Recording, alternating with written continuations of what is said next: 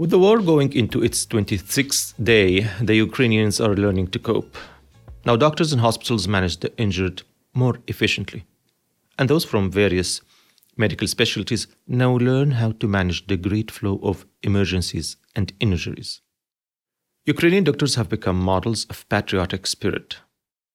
Even a number of them are recording the traumas and the injuries that they receive valiantly, propagating to the world and letting them know about the tragedies that they encounter on a daily basis.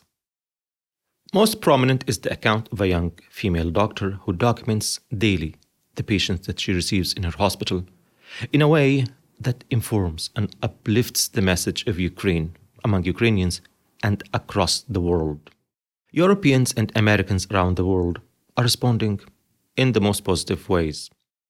Companies across Europe are offering jobs exclusive for Ukrainians in places as far as Portugal and Sweden and all over Europe. Not to mention donations that are pouring from everywhere.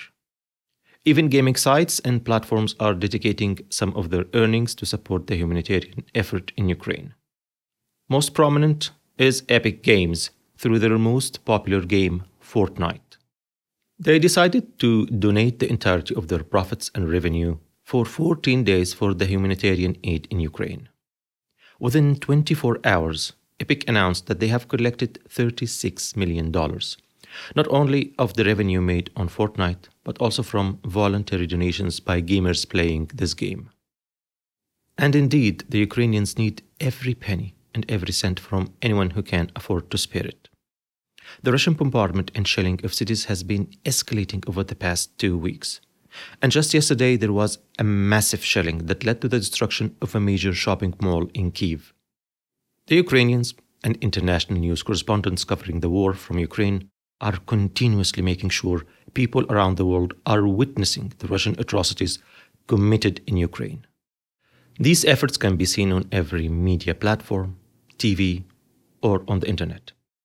And at the same time, Zelensky, the Ukrainian president, is communicating all the time with world leaders and parliamentarians in every major democracy. Probably owing to his background in acting, he has successfully managed to relay Ukraine's condition to the world. Zelensky's delivery of excellent speeches invoked emotions in politicians in the US, Britain, and Germany. He invoked the September 11th attacks when he was talking to the Americans and the war on the beaches speech by Churchill when he talked to the British, and of course, the Berlin Wall when he talked to the Germans. And indeed, the West is paying more attention and is being more serious in helping Ukraine and confronting Russia. On Monday, the American President Joe Biden made calls to a number of his European NATO allies discussing how they could ramp up their humanitarian aid to Ukraine. Biden is also expected this week to visit Europe to attend a NATO summit to coordinate the alliance's response and future steps in containing Russia and helping Ukraine stand firm against the Russian aggression.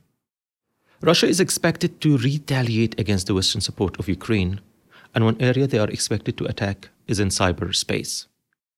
Biden this week sent messages to major private companies in the United States to bolster their cybersecurity capabilities because the American intelligence is expecting an onslaught of attacks by Russian hackers working on behalf of the Russian intelligence apparatus. Russian espionage attempts to disrupt the West's efforts to support Ukraine have already started in earnest. One of their attempts was disclosed this week by the British government, which revealed that the British defense and home ministers received hoax calls from Russia, with the caller claiming to be the Ukrainian prime minister. Meanwhile, in Russia, a court has decided that Meta, the parent company of Facebook and Instagram, is an extremist organization. Because Meta has allowed its Ukrainian users to post content that incites violence against the Russian military. Meta has responded that they were against any form of discrimination against the Russian people, but they couldn't but allow the Ukrainians to vent their emotions and opinions regarding an army invading their country. So far, criminalizing Facebook and Instagram does not mean that Russians using them will be punished outright. But displaying the logos of these social media platforms in public is now punishable by law.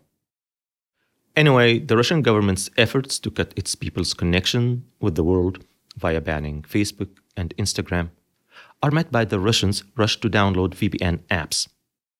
It's estimated that the Russians' use of VPN services has increased since the invasion by up to 2,600%.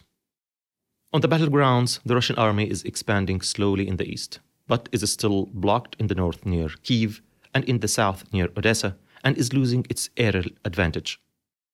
Now, almost a month into the war, the US Ministry of Defense hasn't so far been able to identify a supreme Russian ground commander for the Russian invasion of Ukraine. The Americans are speculating that perhaps there isn't any. And that might be the reason for the disjointed Russian units advancing throughout Ukraine. In many areas, they are competing for resources and have abysmal communications system, sometimes even resorting to commercial messaging platforms on their mobile phones. All this chaos has led the Russian forces to being stalled on various fronts, and even most recently, losing control over Makarev on the outskirts of Kiev to the Ukrainian forces. Furious by his army's failures, it's feared that Putin might resort to dramatic, dangerous decisions, like using new lethal weapons. Of course, there was that demonstration of the hypersonic missiles that destroyed Ukrainian ammunition and fuel depots. But there is real fear that the Russians may resort to trying chemical and even small nuclear arms.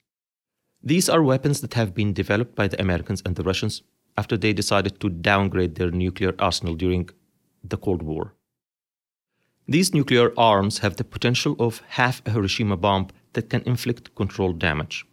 But even then, a missile with a nuclear head can kill up to half a million people in densely populated areas. The use of these weapons and the response to them will be on Joe Biden's mind during his meeting with the NATO allies. They'll have to decide what will be the response if Russia resorts to using this kind of weapon. Well, that's it for today. Thank you for listening. Make sure you drop by tomorrow and catch you on the next one. Bye.